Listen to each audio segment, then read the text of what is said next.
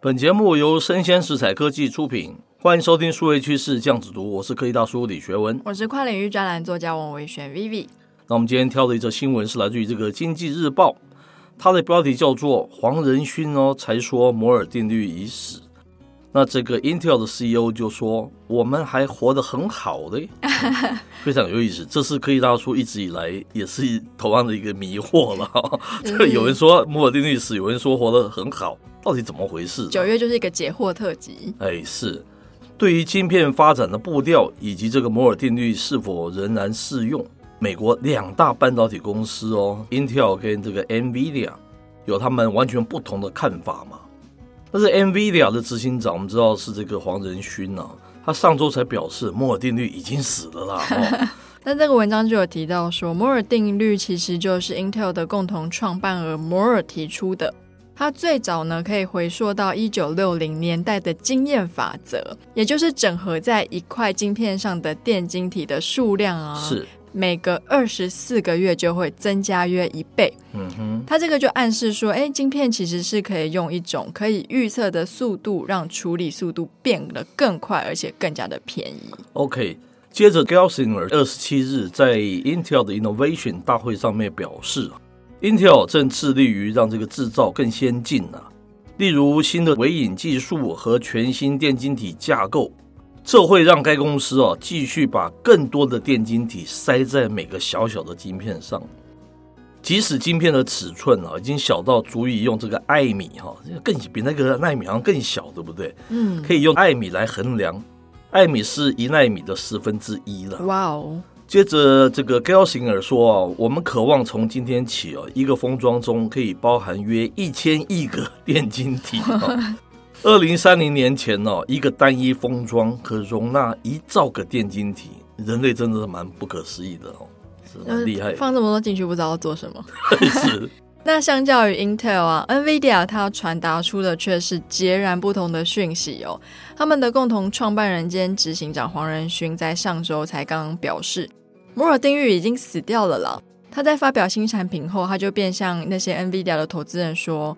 用蛮力强力塞入电晶体的方式和摩尔定律的提升，在很大的程度上已经是穷途末路了。是。那目前 NVIDIA 的市值规模是 Intel 的三倍多。好像谁赢谁说话比较大声嘛？对啊，市场就是这样子，对不对？是。那接着文章说啊，上述分歧凸显出这个 Intel 跟其他美国半导体公司之间的反差哦。那 Intel 承诺啊，继续自制部分的晶片。NVIDIA 和其他公司则仰赖美国以外的这个晶圆代工业者生产呢。那以往多年来哦，Intel 曾经是半导体制造技术的领导者，并且持续生产世界上电晶体密度最高的晶片。然而在近几年嘛，大家也约略知道了，Intel 已经被三星还有台积电超越哈。后两者哦都已经生产有五纳米电晶体的处理器，Intel 它仍然停在这个十纳米跟七纳米的技术。嗯，那其实 Intel 它目前核心企业的目标之一就是重返性能领导地位。是，这代表说在晶片的处理速度跟效率必须要像晶圆代工业者所产生的晶片一样哦。是，那 Intel 它也希望说它可以在四年内让制程提升五个节点，也就是五个电晶体的尺寸了。哇哦！那为了要追上这个同业嘛。然而呢，引进尺寸更小的电晶体的新制成节点，必须要耗费两年的时间哦。所以它五种就要应该是要十年了，对不对？对啊，感觉起来那人家也不是睡着嘛，人家也会进步嘛，对不对？是。好，接着他说啊，Intel 需要摩尔定律仍然活着。当然，这是他们共同创办人说的，他再怎么样也不能打他嘛。当然，对对当然，因为该公司仍然积极试图将更多的电晶体塞入单一晶片中。然而啊，由于尺寸上有其限制嘛，因为在一些时候啊，电晶体变得如此小，会遇到物理上面的一个问题了。相较下啊，NVIDIA 因应打造更小电晶体，面临工程难题的一个解决方法，就是黄仁勋所提的加速运算。嗯，依这个黄仁勋的看法，哈，像是人工智慧，我们讲 AI 嘛，这样密集的应用，可以在特定的处理器上面优化运作。那就是哦，这个 NVIDIA 所开发的绘图晶片嘛，那也是卖自己家的东西嘛。没错，就是各自都在卖各自的东西。是是是。那黄仁勋他有进一步指出哦，展望未来要延续按照摩尔定律的价格效能曲线的机会已经告终了。是。因此，如果你想要在十五年、二十年后能够大规模的运算，并且节省成本进行加速运算，嗯、他认为哦，广泛来看，几乎是一般的尝试嘛。加速运算确实是通往未来的路。诶，是的。接着，科学大叔其实有点小小的想法，这我完全是这个科技跟人文之战呐、啊。嗯，那怎么说呢？我们人文的角度跟科技就不一样，科技的角度就觉得我这个技术只要一直不断的进步，它就有更大的市场、更好的卖点。好，还要更好。哎，一定要更好。就是我把这个摩尔定律把它发挥的更大，然后把它塞更多的晶圆体，它就有更大的市场。真的是这样吗？我觉得我看一些科技的老板呢，我也不要特别讲是谁是谁了。就觉得两 K 变四 K，四 K 变八 K，八 K 变十六 K，十六 K 变三十二 K，对，一定是一个大未来嘛，哈、嗯。那因为科技一直不断的进步，对不对？人文观点不是这样子啊，嗯，我们会觉得到一定的程度，觉得你要拿它用来干什么、啊？对，是不是？这是不是一个人文跟科技的一个大战啊？我们是从这样子的角度来看呢、啊，真的是像是你们科技人所说的，只要一直推它就一定有吗？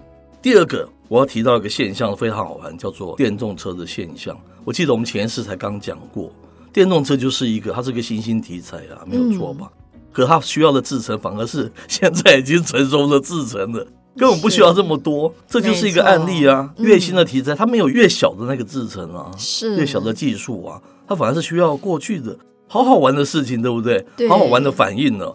那第三个现象我要提的是这个 iPhone 十四 Pro。你知道吗？最近有新闻讲说，他们用的一个 A 晶片，大概是他们自己两年前才用的这个 M 晶片的一个程度。意思是说，他完全没有没有进步吗？他完全，他不知道是他他不是没有能力进步，他就是维持到这样子也就够了。哎，这是很好玩呢。是，这是新 iPhone 居然用旧晶片呢。他说那个标题叫做“以后会变成是一种常态”。哎，今天的题目非常值得我们的科技业者好好去思考哦。嗯，到底我们现在。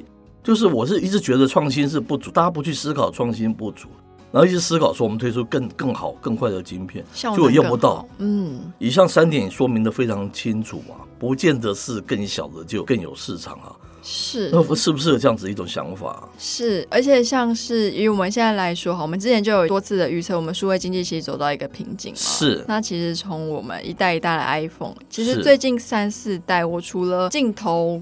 可能比较高级，是运算速度比较快，你可能滑动的时候有一个 smooth 的感觉，其他其实没有什么推陈出新的新功能嘛。是，所以我在想，科技业在精益求精，在它硬体设备的升级的同时，是不是也要去思考说，这样子先进的技术可以运用在哪些的场域跟情境？非常好，科技人文的角度去思考这件事。现在大家全球应该反而去思考科技人文这部分要怎么样加强，制造出更创新的一个东西跟应用。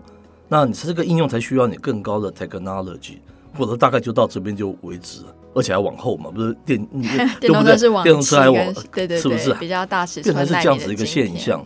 当然，我要提出另外一个比较也许相反的看法啦，就是因为你晶片这个部分哦，像苹果一直采取这种挤牙膏嘛。也许你五年前挤了牙膏，你就挤了，你你就已经开发到太过 advanced 了，了对不对？嗯、你这你现在，所以现在你不需要更新的，你只要用那个剩余的，再继续再挤牙膏就好了。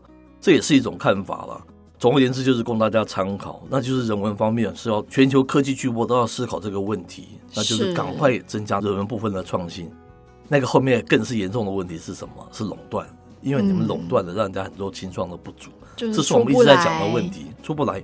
并不是没有好的东西，只是你们你们都把那个资源全部都占尽了，是，不是有这样子的问题啊？不过我觉得现在几个科技公司可以看到，他们慢慢的从纯科技的眼光有转到人文，就像是非常多像是 Amazon 或是 Apple 都开始注意在内容端，是是，是，因为我觉得那个对他们来说是一个比较快可以达成的科技人文的议题。哎，内容就很人文呢、啊，这个时候先拿一点进来，就 buffer 一下，是是。我们持续可以观察，对不对？是。好，以上内容播到这边告一段落。我是科技大叔李学文，我是跨领域专栏作家王伟轩 Vivi，我们下回见喽，拜拜。